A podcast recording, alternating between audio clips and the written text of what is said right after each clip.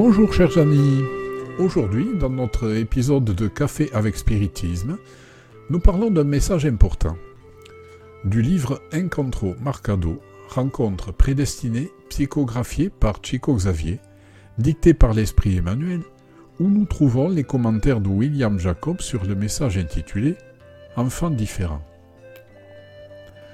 Le thème qui est à l'origine de ce message est « Enfants en désaccord avec le foyer ». Le bienfaiteur dit « Vous les connaissez sûrement au plus profond de votre âme, les enfants différents. Vous avez réussi à instruire les autres, les diriger vers le bien avec facilité. Mais vous avez trouvé celui qui ne s'accorde pas à vos idéaux. C'est un fils qui n'atteint pas le modèle domestique auquel vous vous êtes élevé, ou une fille qui contredit votre espoir. » Vous avez peut-être remarqué les difficultés lorsqu'il y a une grande distance entre l'être cher et l'harmonie familiale.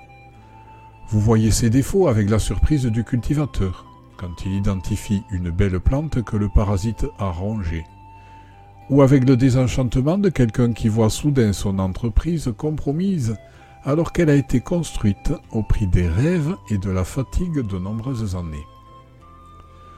Lorsque vous vous trouvez face à un enfant différent, ne permettez pas à votre cœur de se laisser aller au désespoir ou à l'amertume. Priez et demandez de la lumière pour le comprendre. Le Seigneur vous fera vous reconnaître devant un de vos compagnons d'autres existences terrestres, que le temps avait cachées et dont la loi vous offre à nouveau la présence, afin que votre œuvre d'amour soit dûment complétée. N'élevez jamais la voix pour accuser l'enfant à problème, même si vous ne pouvez pas toujours le féliciter pour sa conduite. Loin ou près de lui, selon les circonstances du plan physique, soutenez-le par votre prière, en lui apportant soutien et inspiration par la voix de son âme, bien qu'il soit de votre devoir de le corriger, même lorsqu'il ne vous comprend pas ou évite vos conseils. Bénissez-le aussi souvent que nécessaire, lui enseignant une fois encore le chemin de la droiture et de l'obéissance, choisissant pour cela les meilleurs mots que les luttes de la vie vous ont gravés dans le cœur. Personne ne peut pénétrer l'angoisse et la tendresse d'un père ou d'une mère qui vivent avec des enfants devenus des énigmes. À ce titre, il est naturel que vos relations avec eux prennent souvent un aspect exceptionnel. Aidez-les toujours, et même les jours où le déluge de critiques humaines assaille votre tête. Amenez-les plus souvent dans votre giron, dans le giron de votre esprit, sans que le verbe humain puisse exprimer les sensations de votre amour ou de votre douleur face à un enfant différent. Vous savez, au fond de votre âme, que cela signifie la plus haute rencontre prédestinée entre votre espérance et la bonté de Dieu. Le message d'Emmanuel s'adresse d'une manière toute particulière aux parents qui s'occupent d'enfants qui nécessitent plus de soins et d'attention. Certains points méritent d'être relevés et peuvent servir de réconfort et d'orientation à ceux qui se sentent fatigués ou perdus face aux conflits familiaux. Le premier que William souhaite souligner est le rôle important que joue la prière dans ces moments. Il y a des enfants qui sont loin et les parents s'inquiètent de l'absence de nouvelles, voire de mauvaises nouvelles qu'ils reçoivent. À ces occasions, le désespoir et l'amertume ne résoudront pas le problème et la prière peut jouer un rôle fondamental, car elle peut apporter un soulagement à ceux qui ressentent non seulement le manque, mais souvent une préoccupation légitime que seuls ceux qui sont pères ou mères connaissent.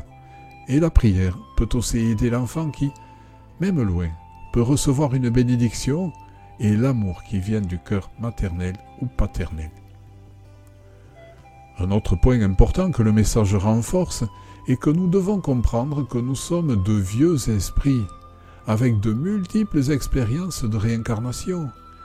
Et dans chacune d'entre elles, nous avons la possibilité de nous réajuster avec d'éventuels adversaires du passé. Nous ne pouvons pas et n'avons pas besoin de retrouver les détails et les vraies raisons qui nous rapprochent de la présente incarnation. le point principal que nous devons prendre en compte dans la réincarnation face aux conflits familiaux est que, même avec l'oubli du passé, Dieu nous donne la possibilité de reconstruire des relations brisées dans le passé, voire d'améliorer encore la relation avec ceux à qui nous portons déjà, depuis le berceau, une immense affection. Quoi qu'il en soit, que nous ayons ou non une affinité avec quelqu'un, le but est que nous nous aimions toujours plus. Et enfin, William souligne la nécessité que, peu importe le nombre de personnes et de situations qui tentent de nous éloigner émotionnellement de nos enfants, souvenons-nous que Dieu, dans son infinie bonté, ne nous abandonne pas malgré nos fragilités et nos faiblesses. Si cela est nécessaire, demandez l'aide d'un thérapeute ou de soins fraternels dans le centre ou l'église que vous fréquentez. Mais ne laissez pas votre cœur se laisser envahir par des blessures et des mauvais sentiments qui nuiraient non seulement aux relations familiales, mais aussi à vous-même. Que Jésus nous fortifie et nous éclaire toujours. Beaucoup de paix à tous et à bientôt pour un nouvel épisode de Café avec Spiritisme.